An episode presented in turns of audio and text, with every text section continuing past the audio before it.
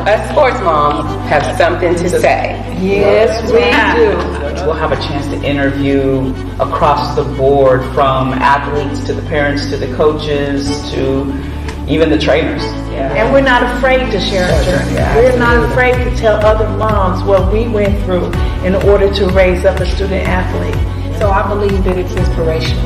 Yeah. We able to tell our story, the good and the bad. Yeah. We can give back positive information. Absolutely. You know, we can empower them. Yes, I think it's time for the mothers to be a voice. Yeah, yes. that's it. Yes. It's time for us to to let you know what's going on. Yes.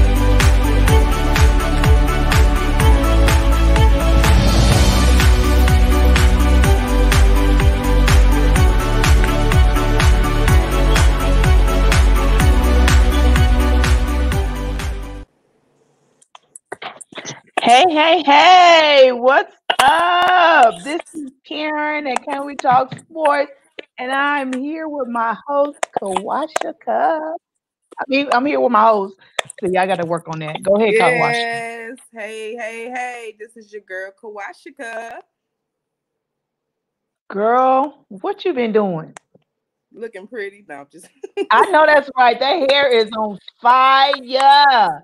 It looks good. Thank that red you. looks good on you. Thank you, Miss Carrie. You ought to try it. Ooh. I don't know about that. I don't know about that. You can do I it. this gray so long. Uh, I just don't know what. I don't know how I would even feel if I had another color. You need to surprise your husband. Hey. that would be a surprise.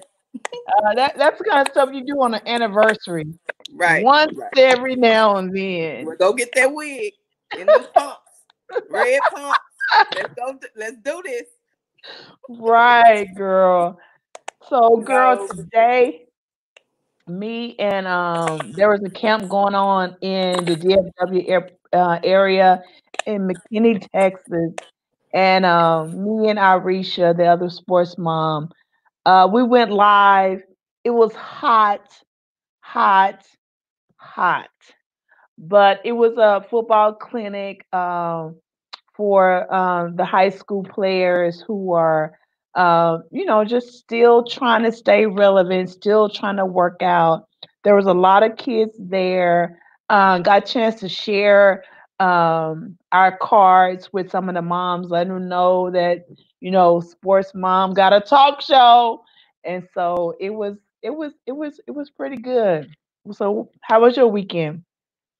It was amazing. I got to meet uh, my friend and co-host today for dinner or lunch. Miss Karen. Excuse me. You know, we've been talking about doing things new, and I'm still on that. So the restaurant that you took us to was very new for me. Um, I cannot pronounce those name the name of those. Okay. Don't worry about it. I'm not gonna do it, but they was new for me, and so um, that was fun. I, I enjoyed, you know, us sitting down and talking, and you know, talking about new things that we're about to do. Yes. Yeah. I like that. I like that. That you know the fact that um, we're trying to step out the box and come up with some new things. Uh, I still have to do my swimming. Uh, I reached out to her, I guess Amy, I mean Abby, and so she was like, "I can't wait to hear about you going in the swimming pool." And then here, Kawashika, I told my husband about what Abby uh, challenged me to do. Mm-hmm. And because he's always on me about swimming, he's going to say, oh, well, if you're going to do that for her, then you need to. This is what I want you to do for me. I want you to put your head in the water for 10 seconds. I said, Mr. Reese is he's hilarious. uh, you're gonna have to be there for me to do that. We're going to do put my head as long as I can feel my foot at the bottom. Mm-hmm. and I just hold my head up under the water. But I'm gonna do it. I said I, I would love to go live with um uh, Abby on the phone so she can see me, and I'll be like, right. So you can do it. You can do it. You can do it. I promise you. It's it's it's it's not hard. I mean, it may be a challenge, but think of something positive and just let's go. is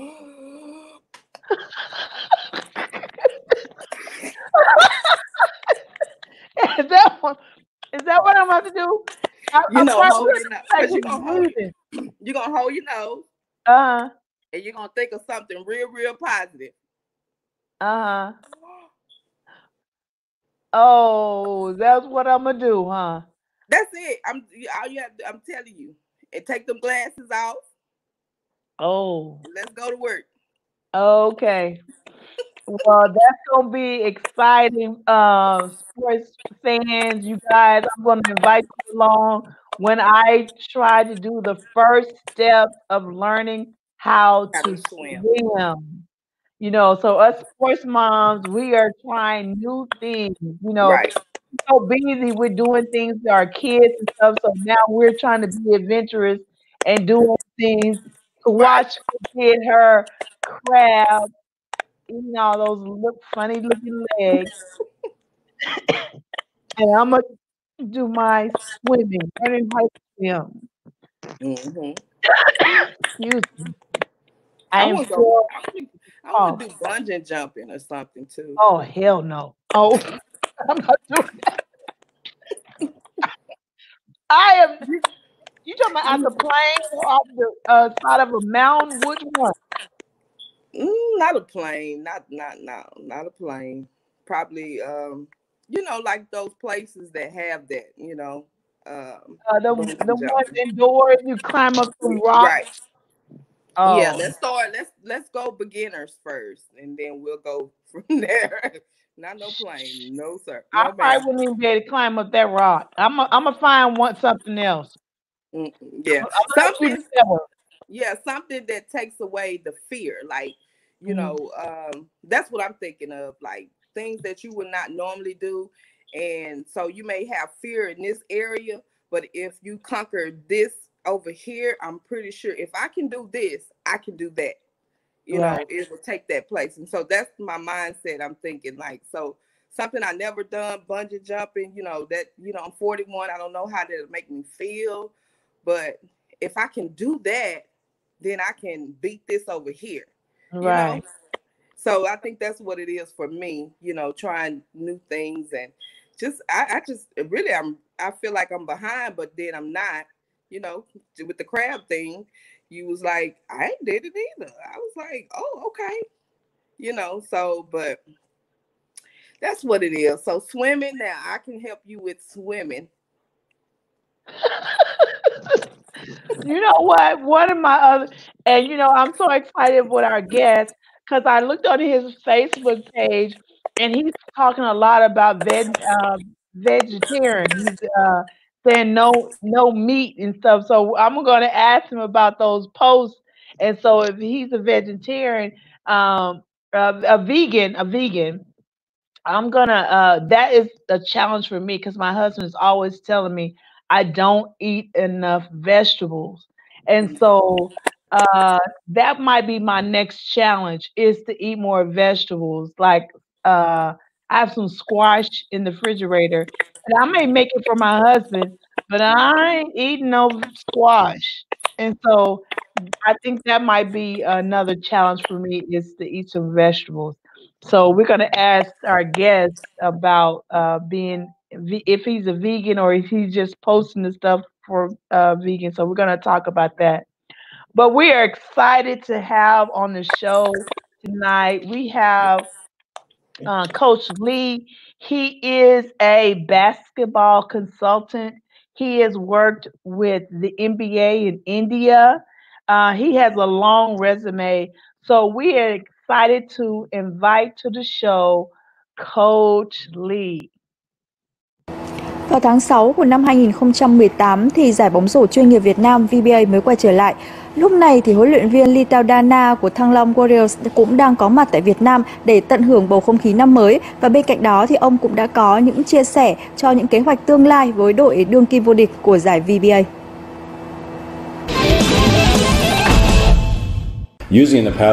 Tôi vẫn nhớ những ngày đầu tới Thăng Long Warriors. Mọi thứ không hề dễ dàng, nhưng với các cầu thủ tốt, tôi cảm thấy rất vững tâm để xây dựng câu lạc bộ từ ngày đầu. Ở mùa giải mới, tôi sẽ chú trọng vào việc phát triển và cân bằng giữa các cầu thủ nội và ngoại. Nhiều cầu thủ nội còn nói với tôi rằng trước đó họ chưa bao giờ có huấn luyện viên nào, nhưng mới qua một mùa thôi, họ đã chuyên nghiệp hơn nhiều.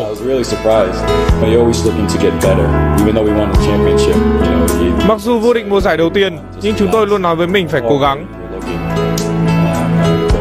Hiện tại tôi đang nghỉ ngơi vài ngày, sau đó sẽ bắt tay vào tìm cầu thủ mới. Jaywan Hill đang thi đấu tại Canada. Chúng tôi cùng chờ xem anh ấy muốn ký hợp đồng nữa hay không. Một số cầu thủ nội khác như Văn Hùng hay Tô Quang Trung phải đưa ra quyết định sớm. Bên cạnh VBA, chúng tôi cũng sẽ tìm hiểu để tham gia các giải quốc tế như Hà Nội Buffalo hay Sài Gòn Heat đang làm. Ở thời điểm này, chưa có quá nhiều điều để nói. Tôi chỉ dự định tận hưởng cảm giác năm mới tại Hà Nội một cách thoải mái nhất. chúc mừng năm mới Việt Nam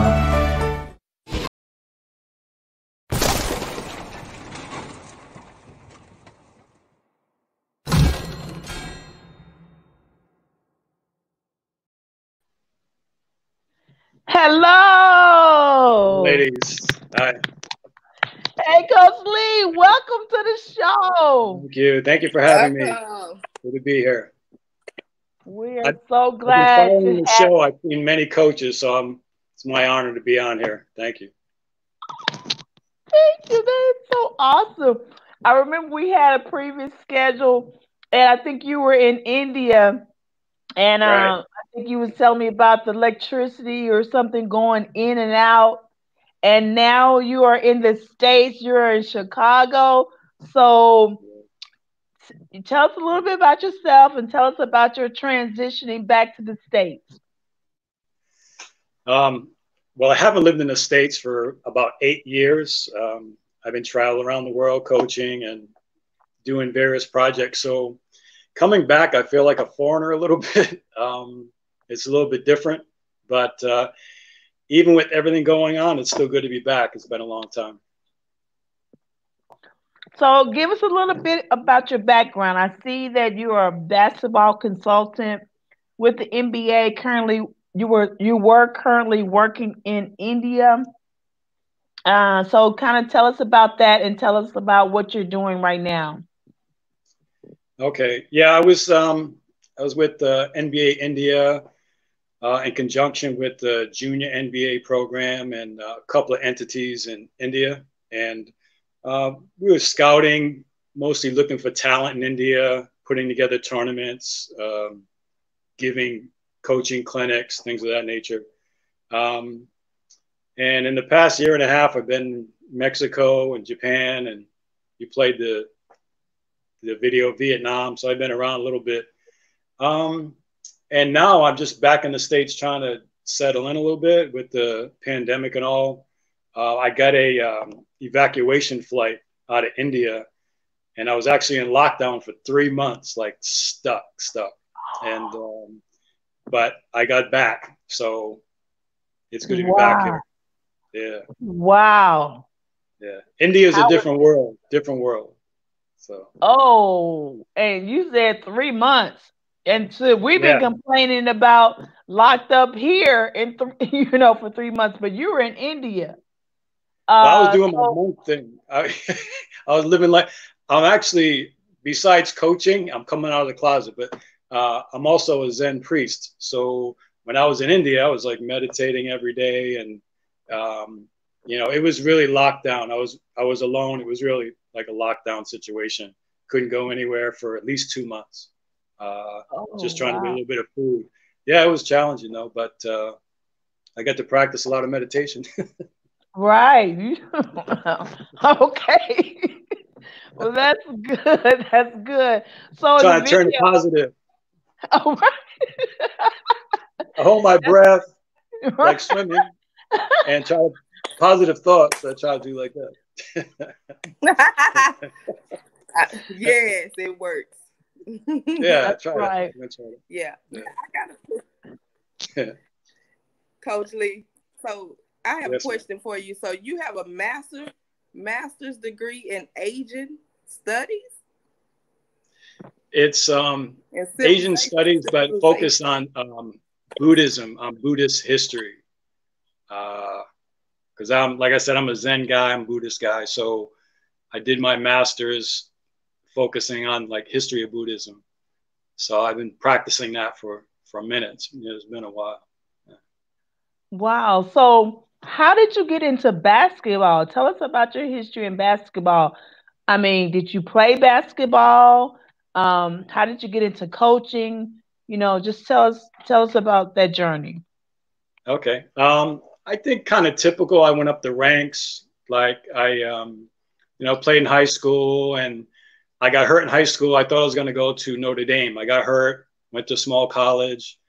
Then I played uh, professionally in Canada, and then um, while I was playing, I, I was really interested in coaching. I like the X and O's and you know drawing up plays and things like that. So soon after that, I got a, a, a job uh, coaching a high school team, girls, and then a boys' high school team, and then I did junior college and then professional. So I kind of went up the ranks a little bit, step by step. And then um, the last few years or several years, I've been coaching like internationally, like I said, uh, a lot in Asia, um, around Thailand and Vietnam and places like that. But um, uh, you know, next it might be Europe. So depending on what happens with you know basketball in the world with the coronavirus and everything. So, but I went up the ranks um, and slow process, basically steady process. So, how did you go from, you know, being here in the United States and then going to another country and doing that? You said you went to Canada, but how did you get into India? How did you how how was that slow ranks? You know, you know, did you meet somebody and they told somebody about you and then you got ended up here? How did that all work? All right. Um, well, I, I was uh, I was coaching junior college basketball in California, Mm. and basketball is um, at least for me is like I, I throw everything into it. So I put a lot of time into it and sleeping on the office floor every night, that kind of thing, trying to recruit players. So um, so after the season, after this one season, I thought for the first time in about maybe four years, I'm going to take a break. I'm going, to, I'm going to take at least a couple of weeks and take a break. And uh, I met a man in California. He asked me to go to Korea and um, just go over and, and observe and and uh, so see what's happening over there. So I thought, oh, opportunity to go to another country, um, which to me, where I grew up, um, not ashamed to say I was really poor. I grew up East Coast. Never dreamed I would go to another country, um, let alone like Korea. So I got a chance to go. It was free. So I went and observed, and I got into teaching. I was teaching English a little bit, um, and then people heard about my background as a player a little bit. So people asked me, "Hey, can you can you you know coach these little kids? Uh, can you coach this high school team? Can you coach here and there?" So I just started like that. But it was really meeting a man in um, California. He just like, "Hey, you want to take a trip?" So it's kind of luck in a way Yeah. but um, great experience uh, going to see different countries and um, how people live um, is really really interesting it's like an education in itself so i learned a lot really really interesting experience Well, luck or your passion, I mean, your purpose, you know, how this is turned into how many years have you been doing this? um, i think it's like 18 or 19 years 18 and 19 years. So it, it was a, you know, a journey for you and it took you there. Oop, I just swallowed a cough drop real hard. But um don't don't die on air i'll feel very Right. guilty right. So don't tell choke on air right. Uh, tell us about the difference with players from the United States versus the players are that are from Korea and India and and tell us the difference between the type of players. Okay. Well, a lot of it has to do with the culture, right? So a lot of, of um, American players, they're confident in their abilities um, and they go to these teams where there's only like two or three, maybe foreign players, two or three Americans on these teams. So they go over there expecting, and we're expecting them to, to we say, put up numbers. They need to score for us and rebound and all that.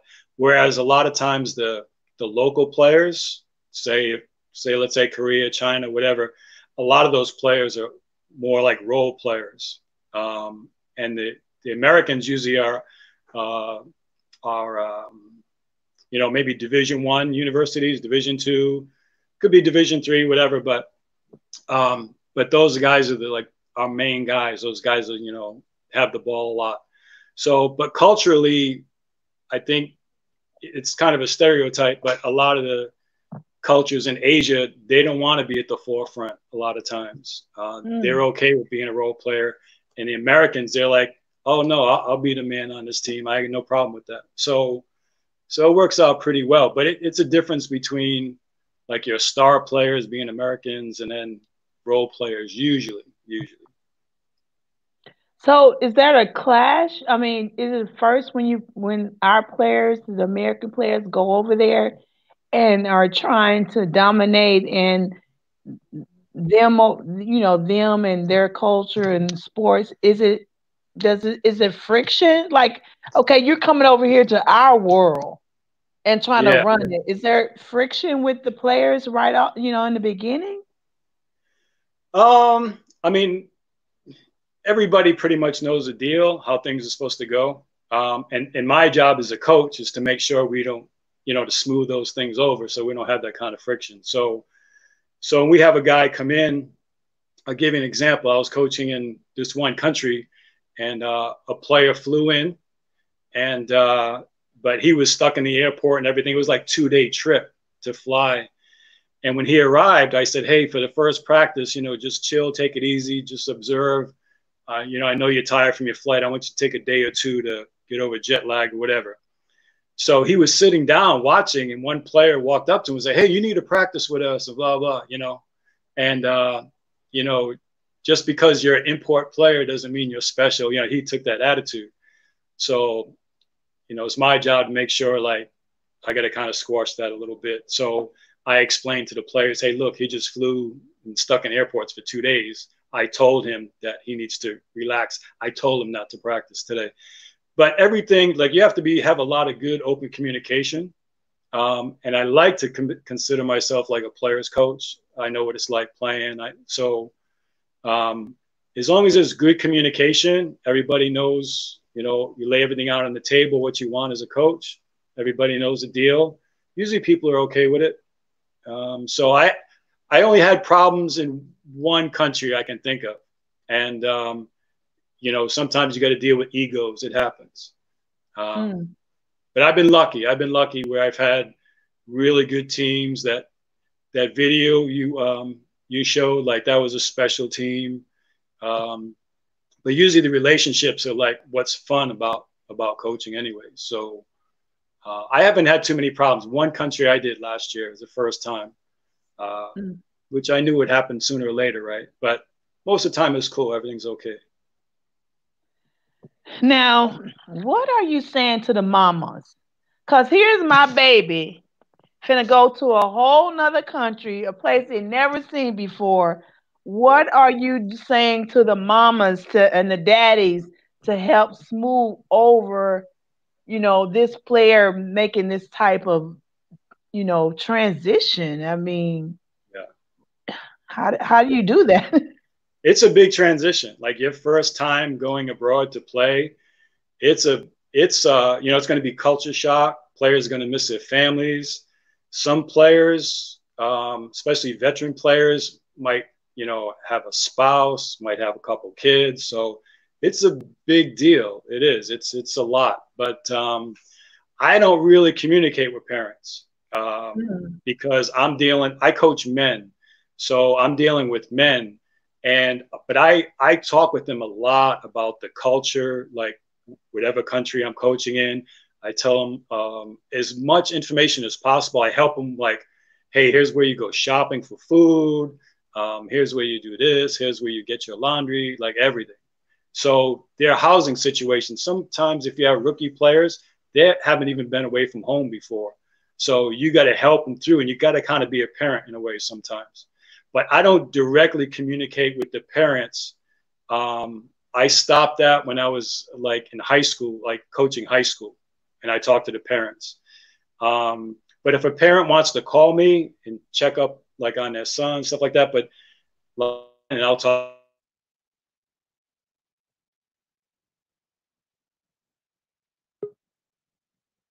So it's not about the coach is communicating with the parents. It's usually the coach through the player, player.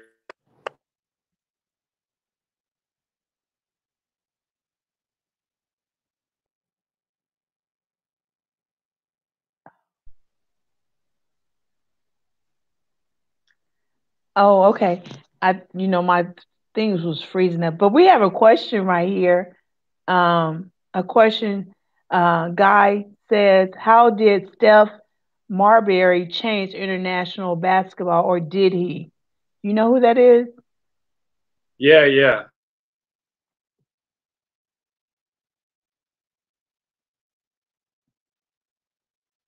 Are we stuck? Oh. Did you get the? Okay. Are we, are we okay? Yeah, okay. Okay. So can you answer that question for him? Yeah. So, yeah. So um, I was saying like he, he's from my area. He's a New York guy. Uh, he, he's huge in China. He, well, he was like so big because basketball is really, really popular. They go crazy for basketball in China. So they have more people watching basketball than we have uh, the whole population of America they got like hundreds of millions of people watching. So he really, really? Uh, helped. Yeah, yeah, it's huge. So he helped grow the sport, um, not only in China but like in the whole region. So, you know, shout out to Steph, but he he uh, he really really um, helped basketball like explode in Asia. So you wait, wait, wait. You said that there's more people in China that watch the sport than we have, than we do. We have. Than the total population of America. Oh, okay. Yeah. Wait, wait, wait. Yeah. Let's go back. Let's yeah. go back. So, how much do they get paid? What's the average uh, salary do players get paid to go play basketball in a in a population like China? Um, it depends, but those guys, you know, making a guy like Marbury or um, uh, there are veterans that have gone over there, like J.R. Smith. Um, who else can I name? Um, but they're, they're guys making like million dollars plus. Really? Yeah, but not. I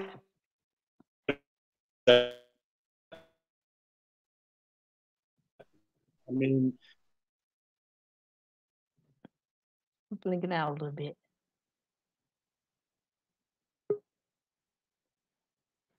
I think we uh, froze a little bit. Okay.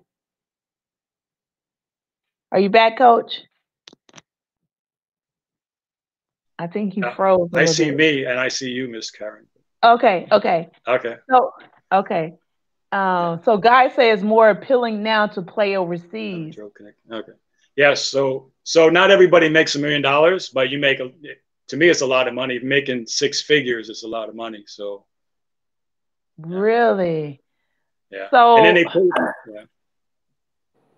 So what is the average um, price of the tickets to come to the games over there in a China in a place China? I uh, I actually, I don't know. Um, and as a coach, you know, you always get in games free. it's a perk, right? so uh, I don't know what they are. I, I, don't know, but I don't think they're that expensive. I don't think like the average person easily where could pay for it. But I think like an NBA game, like that's expensive to be honest with you. But um, I think in China and other countries, it's not really that expensive. But they have again, they have TV and all that stuff and all the advertising, so that's how they're able to pay players. And because on the video that we saw, um, the arena was not that big. I don't know if that was considered an NBA. Um, I know you said VBA, but I don't know if that's considered on the same scale of NBA. So, what is the average size of their arena as far as how many people can come in to the game to see the games? You mean on the the video that that you showed of me? Yeah, the video I uh, showed it wasn't that many uh, levels of seats. It looked right, right, almost like on like a high school level right. type of arena. Yeah. Um, well, it depends on the country. Um, like some countries, like okay, like the Philippines, for their university games are. Oh. I guess he's snapped out. I guess China. I mean, he's in he's in Chicago, so I guess his internet um snapped out. But I'm sure he'll be logging back in because this was very interesting. Okay, there he is. Okay, got lost. okay. So um, there are many leagues in many countries. So some will be like only a thousand people, and then some will be like twenty thousand people. So it just depends on the country um, and the league. Okay. So, like that film you showed is probably only maybe three thousand people or so. Um, yeah, and I've coached. It, there's a lot of professional leagues that are not. I mean, they're not on the level of NBA.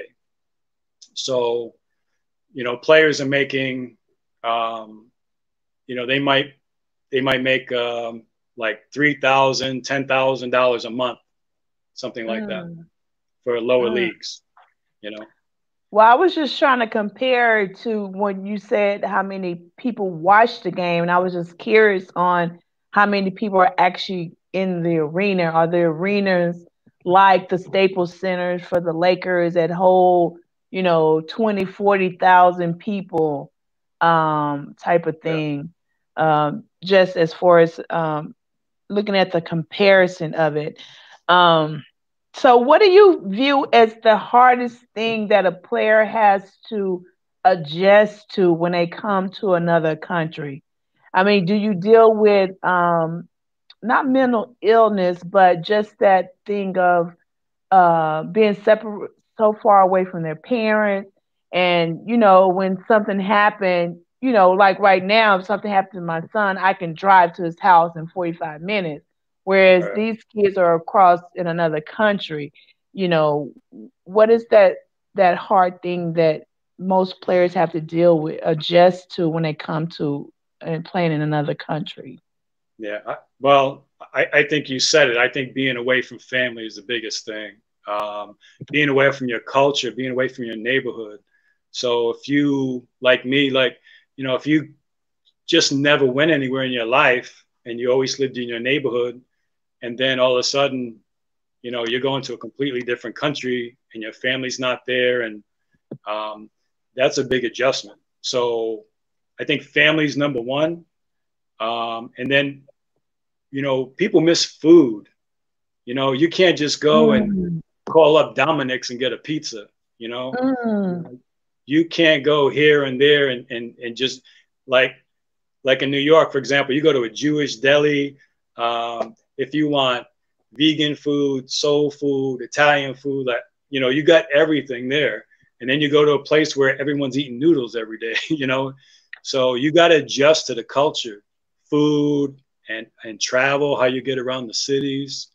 It's a very wow. big adjustment. So so me as a coach, I, I got to be there and help the players with all these things um, because um, you know it might be their first time abroad, but even if it's their fifth different country, it's going to be all new. So it's my job to help them with that. My assistants help with that. Uh, I have always have staff, general manager. There's there's a big support group to help the players though. Wow. So there's not like an Albertson or a Ralph grocery store or Walmart. You No know, Walmart. where we go get those, you know, the type of food that we, you know, the that we wow. Yeah. So that Hey. right there. I will tell you something. I had never been in a Walmart in my life until I came back here. Like, so like two, three weeks ago, I was like, oh, this is Walmart. They got a lot of stuff here.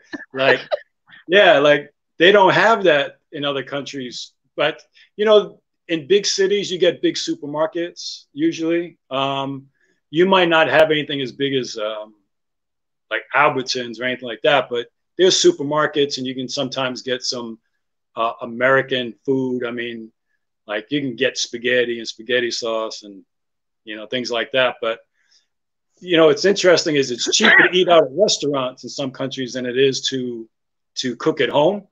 And the players usually like to eat out. So um so that's that's one bonus. So we usually eat good. We usually eat okay So um as far as a, a good old steak and french fries. you know some countries like i just came from india like you can't get a steak i don't think i don't know. It's like it's very vegetarian country. Um Mhm. but if you go to philippines they eating birds that were just born. I mean they eat everything. So so Oh! yeah they eat some hate to say it but some countries some countries i give an example. I was in vietnam and i was with my friend and she said let's go in this restaurant. And i'm vegan right? So all right and she knows i'm vegan so we go in this restaurant and they had like goats brains and i won't go into all the stuff they had but they had some body parts that i couldn't believe people ate that stuff you know it was nasty Okay. I mean, you know, you hear about those things yeah. and you just don't know if they're true or not. And you know, like lately I've been seeing a video that's been going around Facebook where they were skinning the rats and I was just like, is that really Yeah. true? Yeah, Oh yeah, yeah. People eat insects. People eat cockroaches. Like we think cockroaches are disgusting. Oh. No, they eat like people eat some stuff in some countries that like for us, like in America, it's like pork, chicken, beef, fish, you know? Fish. Yeah, like a few things like that. But in in other countries, like they eating snakes and stuff. So uh it's just it's different. Different. But it's for a player, for a player, it's part of the experience though. Like a lot of times, like you go to places that you've never seen, you try things you never you know tried before. It's all Oh, new no. experience. That will be one thing that I won't be trying. I would, my money would go towards my mama sending me a trunk of uh, dry beef, dry chicken every month, or I And for- would be. Oh, I just couldn't do it. and for the moms out there, for the for the parents, um, the players do miss food from the states. So if you were to send, we say care package, right? If you send some package, they would really appreciate it. And and players love to get you know mail and stuff from home, anyways. You know, so um, for all you parents out there, like definitely, you got a son or daughter playing professionally, like send them something, like if you could once a month even if it's some little thing, like because like you might not be able to get that product in that country where they are. You know what I mean? In Europe, it's easier, but in Asia, And now they're going to have uh, NBA is trying to start a league in Africa, and it's going to be very different for those players there, for example. So, um, yeah, so if you can, at least maybe once a month, send something. But the Wow. seasons aren't that long usually. The seasons Oh. are a few months. The NBA is very, you know, like eight, nine months. Uh, Japan is very long. It's like nine months. But um, a lot of leagues, you play for three or four months, and you go home, and then you go to, then you go back again. So um, sometimes you're not away from home so long. Right. And and that's good because the NBA they have like a hundred some games. I'm just like, that's a a lot lot. of games. That's You play a lot. Yeah. it's that's too many games for me. So I and then I I like it when the playoffs start. But how can you tell our parents how would a child or uh, how would their athlete uh, try out or what do they have to do in order to be picked up for a team to go play across uh, across board across in another country? What would they have to do? That's a good question. Um, the first thing I would do as a player is I try to get an agent um, because an agent can contact all the different teams in different countries and find out where there's a good spot for you. Um, it's hard as an American to get uh, a job playing abroad if you're a smaller player because mm. countries already have smaller players. But if you're like 6'10, everybody's trying to get you, you know? So, um, but I would try to get an agent first. And um, what doesn't work is like I'm a coach and I hear from players and agents every day. I don't really want to hear from players because I can't keep up with it. And I always direct players like, hey, try to find yourself an agent and then talk to other players is another thing and ask them, who's your agent? Or how did you get a job abroad? So players should be talking to players. Um, and basketball world is very connected. So it's like everybody knows everybody almost. So if I'm a player, say I'm going to graduate uh, from college or junior college or whatever, and I want to play abroad, I'm going to try and connect with guys who've been playing, friends or friends of friends. So agents, try to get agent and try to talk to as many other basketball players as possible and ask them like how they did it and where, what countries they went to but agents will help you. Uh, if you try to do it by yourself, it's, it's difficult. And and then, do you allow players to come straight out of high school to um, play abroad? Sure. Yeah. Actually, it's happening more. Like, um, for example, in uh, let's say um, Australia, for example, like there's there's guys they're going to skip. There are players are going to go from high school and skip college and go play in Australia or or Europe, or they might go to the to the uh, G League, for example. But it's happening. It's going to happen more and more and more. So if you have the talent and you think you can handle, you know, you have to be, you have to kind of be an adult a little bit. You know, you got to handle your own business a little bit. So, because um, you know your parents aren't going to be there for you, so you have to do things on your own. You have to kind of grow up quick sometimes. But sure, if, if there's a good player, there's going to be teams. And again, there is a good support system a lot of times. Um, so I would definitely, for me, I definitely take a guy's talented. I'm definitely going to take him um, on my team, and I might have to give him a little bit extra help. If you know he's not 30 year old man can do stuff by himself, he's like 18. Yeah, definitely. So it can be done. Mm. So, um, I just had a um a thought, and I just just forgot it just that quick. Um, so uh, I saw on your Facebook page that you are a um, vegan. You right. you talk about not eating meat, and I was telling the other co-host that um, I'm not a good vegetable person. Um, so um, how did you get into? Um, have you always been a vegan, or is that something you, um, that happened when you became an adult, or how did you get into uh, that? Yeah, it was. Um, so I've been vegan for about 16 years, and um, mm. excuse me, and I was, I was going, I was taking classes at Cal State. I remember I was taking a course. I was back in the states, and anyways, um, um, I went to the library and I was just reading about nutrition because I was always interested in nutrition. And then I read something that really kind of hit me, and that was um, we can be healthy and we don't have to kill the animals. And I was always kind of like an animal lover, you know? So I was like, oh, wait a minute. It's like, I can be healthy, don't have to kill animals. Word. So I was like, like one second, I was like, okay, that was it. That was it. So that's all it took. Yeah.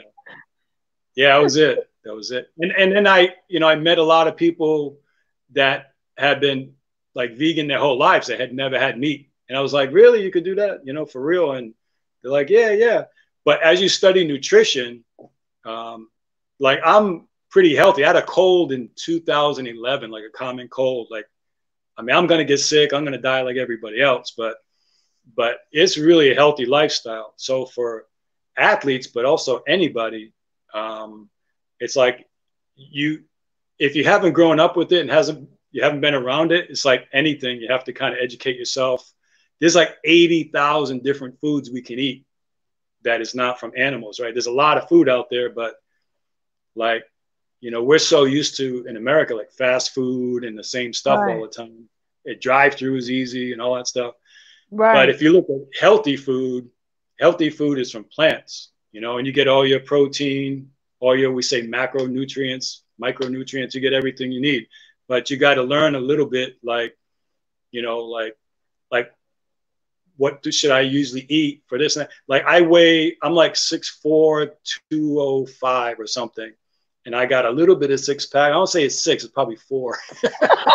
but, but, you know, I exercise and stuff like that, but my energy levels, you know, everything's good. So, and if you look at the athletes like Kyrie Irving's vegan, Chris Paul went vegan. Um, there's a lot of guys, JaVale McGee, there's a lot of guys in NBA vegan where like 10 years ago, maybe 20 years ago, weren't that many people, but now everybody sees the benefits. So, but it's good for everybody. So I'm like, that's why I post stuff on Facebook like, hey, athletes, you can be like Serena Williams. I mean, you can be a world class athlete. You know, it, because you don't eat meat doesn't mean like you weak or something. It's like an old, we say wives' tale, right? It's an old tale. So you can definitely be healthy and and actually it's it's a healthier lifestyle it's healthier so i encourage everybody to to try it, to do it so what's your favorite uh, vegan meal um i'm not a good cook right so um and in other countries it's cheaper to eat out than it is to to cook at home right but um okay like walmart give you an example And walmart like if you if you like hamburgers there's vegan hamburgers that like I bet you can't tell the difference. So there's vegan hamburgers, there's chicken patties, there's uh, there's all kind of stuff. There's like ground. It tastes like ground meat, but it's really made from different soy plants. soybean. Yeah, but like this other there's a lot, a lot. Like I said, there's eighty thousand different things we can eat. So like I don't eat a lot of soy, um, but you know, okay, like milk, right? Like cow's milk. Now we have almond milk, oat milk, um, right, hemp milk, um, like all kind of different milks and stuff. Now there's like 20 different ones. So like today I have like almond milk and oat milk. So I instead of having cow's milk. Right. So, so yeah. do you eat a lot of noodles? Like fettuccine, uh, pasta, spaghetti? I mean, um, I just I eat a variety of things a variety thing. So, like I'm over 200 pounds. I ain't that small. Like I'm not big, but I'm not small. Um, but I eat a variety of things, and um, uh, sometimes because I like I like to work out a little bit and stuff. Then I I have a um, I'll take a protein shake that's um, pea protein and quinoa in there, and there's like a few different proteins in there, but it's all plant based oh. with like the spinach in there, all this stuff like that. And I just put that with some juice, and I have a, like one of those, one or two of those, you know. But I like cereal. I'm kind of like a cereal aholic. That's so, sugar. No, no, I eat the healthy stuff though. I eat the healthy stuff. So like uh, thing about granola yeah. nuts or yeah, yeah. There's there's like if you go to again Walmart supermarket, there's like so many cereals. It's crazy but I don't eat Froot Loops. You know what I'm saying? Like I don't eat, I don't eat. Um, Captain Crunch is good, but I don't eat it now, right? So mm. I eat, I eat like healthy stuff. There's a special K. It's like, yeah, it's like wheat, mostly wheat and blah blah. So like, there's a special K with 15 grams of protein in it. So like, I'll, I'll have that. Uh, Raisin Bran is easy. Don't have yeah. a lot of chemicals and stuff in there. So Yeah. So again, you can eat a variety of foods, but you have to think about like, what do I like? You know? Um, so if you like ice cream, they have ice creams now. It's like made out of coconut and some other stuff that right. I don't know if you could tell the difference. I'm not sure, but well, all right. So tell me about what do you do outside of basketball and animals? What else do you do? Um, like I said, I'm kind of coming out of closet, so to speak, today. So, uh, so I've been a Zen priest for about ten years. So um, uh, I do my meditation a couple of times a day. Mm-hmm. Um, so that you know that that's a little bit of time, and then um, uh, it depends. When I'm coaching, like I spend a lot of time coaching because um, my job is to win games, right? So, mm-hmm. so I have a good overall record of my percentage of games that I that I've won. Um, so, but in order to do that, like it takes a lot of work. So, coaching is not a it's not a 40 hour week job for me.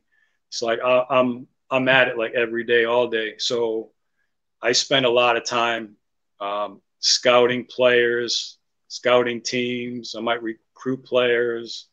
I'm on the phone all the time with staff and the team president, the team owner, the general manager, the, all these people. So for professional basketball and also for college, like there's a lot to it. So when you see these coaches at like colleges and stuff here, they're spending a lot of time because if you don't put the time in, um, your teams are probably not going to win. How I, I think of it. Yeah. Okay, you got COVID nineteen coming going on, and yeah. one one of the things I've been asking coaches is, you know, we say ask the players what's their backup plan. What's your backup plan if you don't make it? And so now we've been asking the coaches, what is your backup plan? What if there's no more sports? What is your backup plan? What is it that you're going to do to to survive financially if if right. coaching was the only thing that took care of your livelihood? What's your backup plan? Right. Um, okay, so I, for me, I'm in a a different situation, more unique situation because I put on this shirt, which is like a basketball shirt, team I coached recently. Um, but I kind of live my lifestyle as a monk when I'm not coaching. So I usually, I'm either in a temple as a monk or mm. I do volunteer work.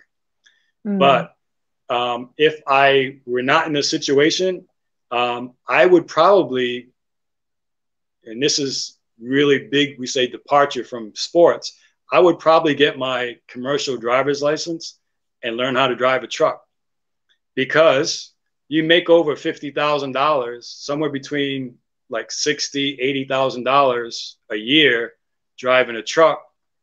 If you, you know, if you can do that, you're going to be on the road a lot.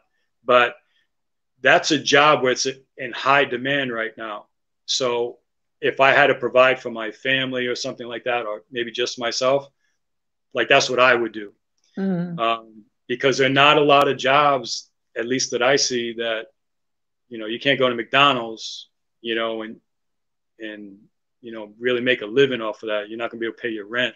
So, um, and I see I'm single. I don't have any children, that kind of thing. So I I could do that. So that would be my backup plan if I wanted to make a living. But to be honest, I may never get, you know, I may never be married and all that stuff. So I might be a monk and live in a temple at some point. That's mm. what I'm going to do. Um, wow. Yeah. But I'm not. I'm not your typical American. I know that. I'm a little bit different in some some ways. but every. But you're right, Miss Karen. Everyone needs a backup plan, um, and and maybe a, not only a plan A, plan B, but maybe a plan C, um, because there are jobs available. Like I said, transportation, big. Um, things like nursing, healthcare, you know, yeah. you, you can always get a job if you're a nurse, yeah. you know, so there's certain jobs I, I encourage people to investigate what do you like doing, but, you know, think about, you know, world's change right now. So we definitely got to have the, you know backup plans for sure. You if you you said that right. The world has changed. Well, the world has changed, or we're dealing with something that we've never dealt before.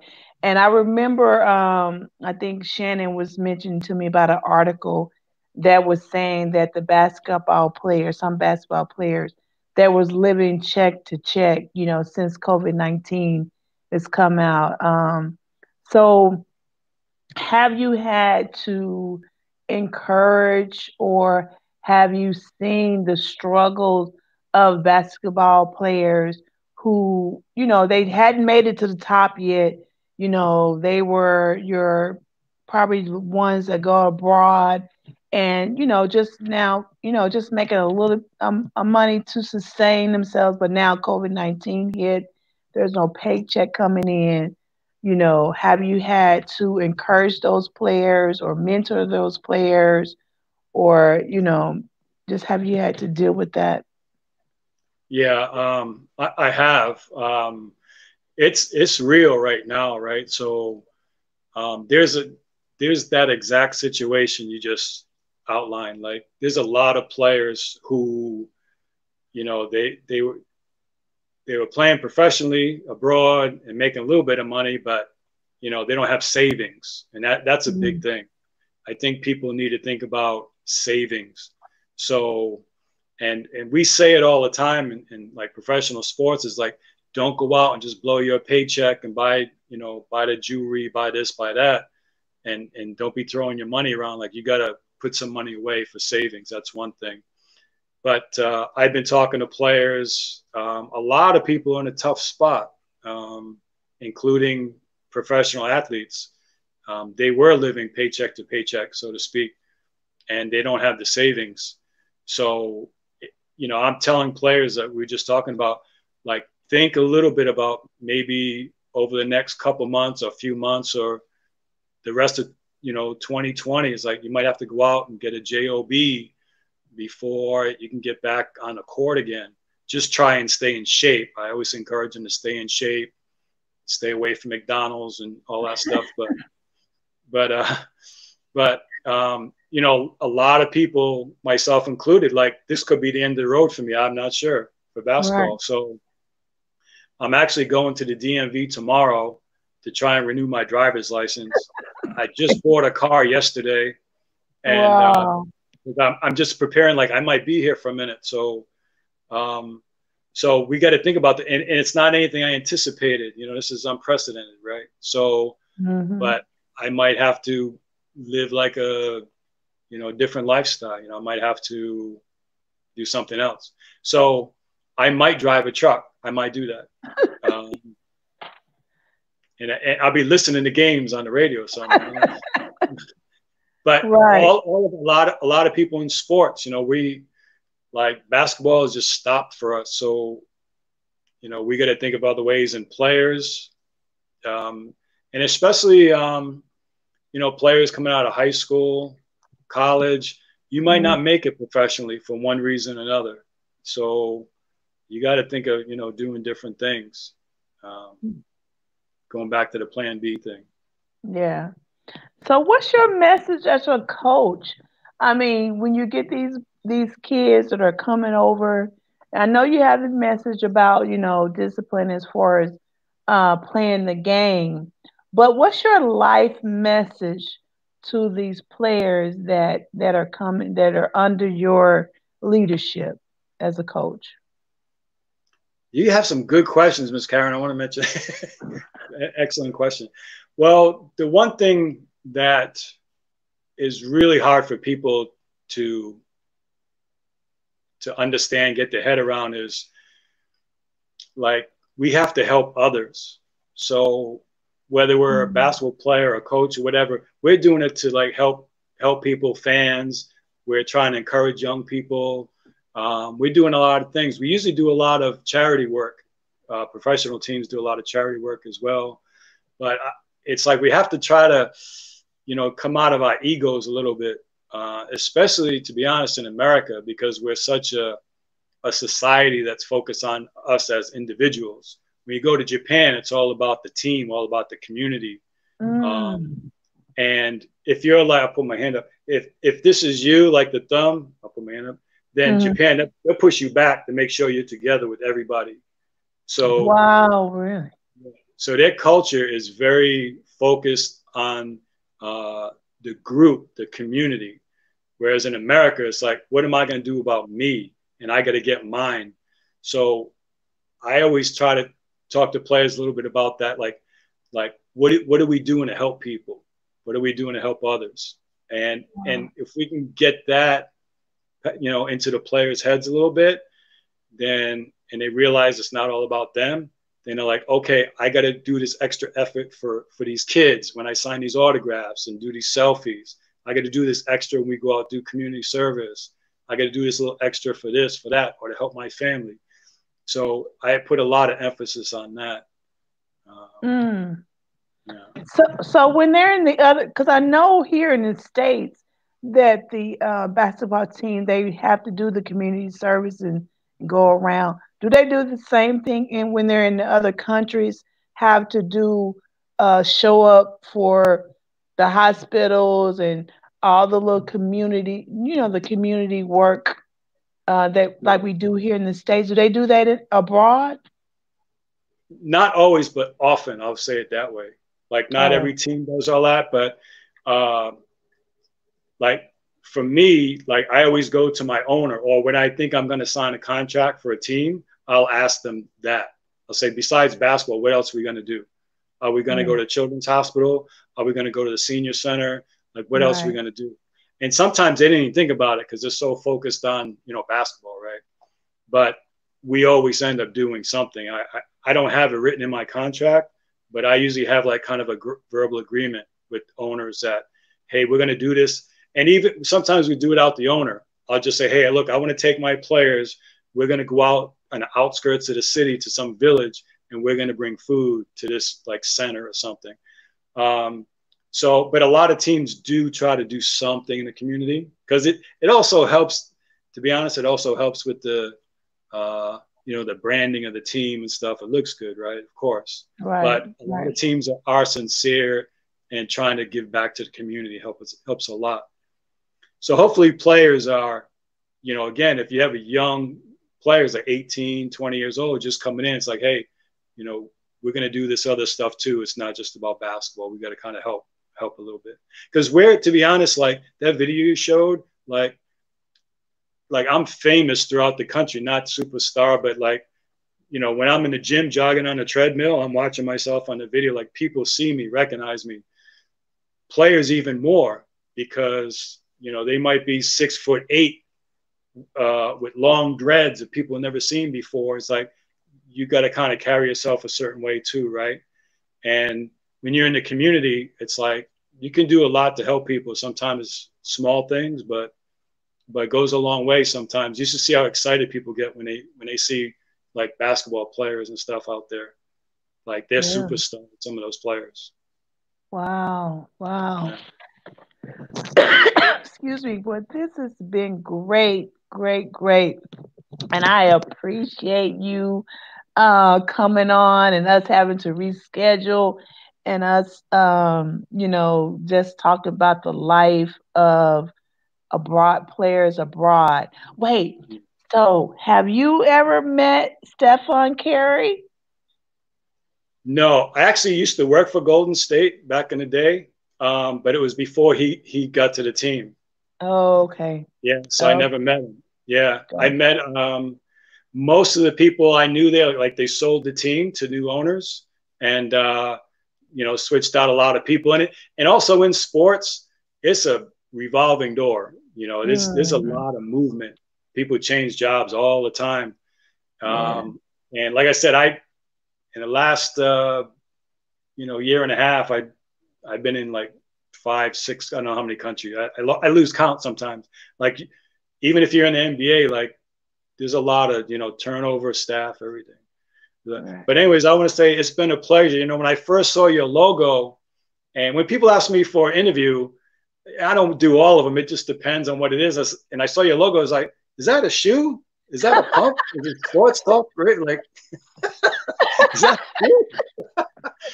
And then I saw what you were doing, and I was like, oh, these like sports moms, and they're trying to like help, you know, parents and and, and young athletes and stuff. I was like, okay, I got to do that one, you know. So that's a good show. Yeah, I really want to do it. So I'm sorry about India. My my Wi-Fi connection wasn't working, you know, like a month ago, but I really appreciate coming on and uh, you know, if people want to contact me, not for jobs, I don't have any, but but to talk about uh, you know meditation. I actually right now stay at Mile, uh, excuse me, Niles Meditation Center in mm. Niles, Michigan, and uh, people come. For, you can come for free, learn how to meditate and stuff. It's, okay. It's a coronavirus and stuff like that, but um, so it's only me and this one monk from Thailand, but um, but Niles Meditation Center. But you know, there's uh, you know, there's a lot of talk shows out there, but you you are unique. You ladies are unique, so I appreciate you having me on. Oh, you have a great sense of humor. It's fun watching you too. You're always laughing. now I'm coughing. I'm coughing now. Yeah. But, so when you go vegan, that won't happen anymore. You'll be you'll be okay. good. is that what it is? No, okay. I lied. I lied. You're still coughing, baby. Yeah. That, I mean, normally, you know, uh, I don't get the flu or anything. I'll just get a bad okay. cough, and okay. it just keep going. And I went to the doctor and everything, and I went and had the COVID nineteen test. It came back negative, but I just have yeah. this little cough that but I yeah. do definitely need to um, uh, eat more vegetables. I definitely my fit my grandmother and them, we raised a lot of vegetables, and for some reason I never liked the fresh taste of vegetables. I cook my vegetables to death, my husband said. And so I didn't like the crunchiness of it. And so it's okay. you know, I eat the same vegetables all the time, but I need, you know, uh, we've been doing some episode about doing something new, and so I am going to um, try to eat more vegetable. Matter of fact, I had a fried. It was it was a fried mushroom, but it tastes like a piece of chicken. Oh yeah. Oh okay. Yeah, it was a it's a place here in DeSoto. Uh, I, it might be a uh, uh, uh, not a Chinese uh, Vietnamese near Ven- something like that. Vietnamese? that. Yeah, yeah. And yeah. so he's famous for uh his mushroom fingers or something like that. And it tastes it, he fries it, a mushroom he fries it, and it has a little dipping sauce, and it tastes like chicken. I'll try tastes that like every, every now and then. Yes, yes. Well, there's such there's such a variety of things we can eat that people don't know about because we get used to eating the same stuff. But you know, just explore, experiment, just try different stuff, and you'll find stuff you like. You'll find healthy stuff you That's like. not me. I don't like. I'm just. I'm. I'm. I'm narrow minded. I don't like trying stuff my mama never introduced me to. Like we we yeah. did not eat broccoli. I you know even though we no. grew our vegetables and stuff, we did not know anything about broccoli. Yeah. I didn't know anything bro- to bro- about broccoli until I moved to California and I might have been 21 years old or something. And so I, you know, and then I, and so my mind has been closed minded to, well, I only eat what my mama introduced me to. And so now I'm trying to step out into it. I just now had cauliflower probably about two years ago, and I had it in the form of a tater tot. That was the only way I can get past oh of a uh, cauliflower looking white in all them little spectacles. There was a tater tot, and so I I made it, and I put some turkey meat uh, with taco seasoning on it, and put that uh, on top of it, and then you put a can of rotel and cheese, and I baked it, and it was good, and that was the only way I could get past eating cauliflower. I you have to camouflage it for me. I there were some things I didn't like either, but you know, one thing you could try. There is a lot of fake meat stuff. There's fake turkey, fake chicken, fake fake. You know, like, but it's made out of healthy stuff, right? Mm-hmm. And if you try, like, if you try ten, there might be some you don't like, but there's usually some you will like. Um, Yeah. Like I like like I said, I try to eat a variety of stuff, and um, um, there's a lot of vegetables I never heard of, and I go in the supermarket, it's like, what that? What's that? You know, like, okay, let me try it a little bit. You just try to experiment a little bit, you know. Yeah, I'm gonna Yeah. try. Yeah. Well, listen, thank you so much. I appreciate it. So let you know when COVID nineteen get out and if you end up in a on a team in the United States, let me know. Maybe the the sports Okay. mom could come and be rooting for you on the side on the in from the stands. So uh, let us know. My coach in the states, I I, I don't know what's going to happen, right? But uh, but I guarantee you that if I'm coaching here and you're in the area, you, you know, we get you some tickets. You know, you and the ladies come by for sure. Yeah, Okay, I'll coach awesome. somewhere, I hope, but we'll see. All right then.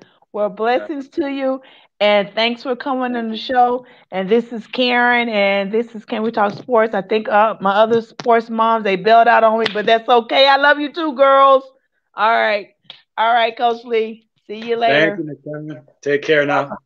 All right, Bye-bye. bye bye.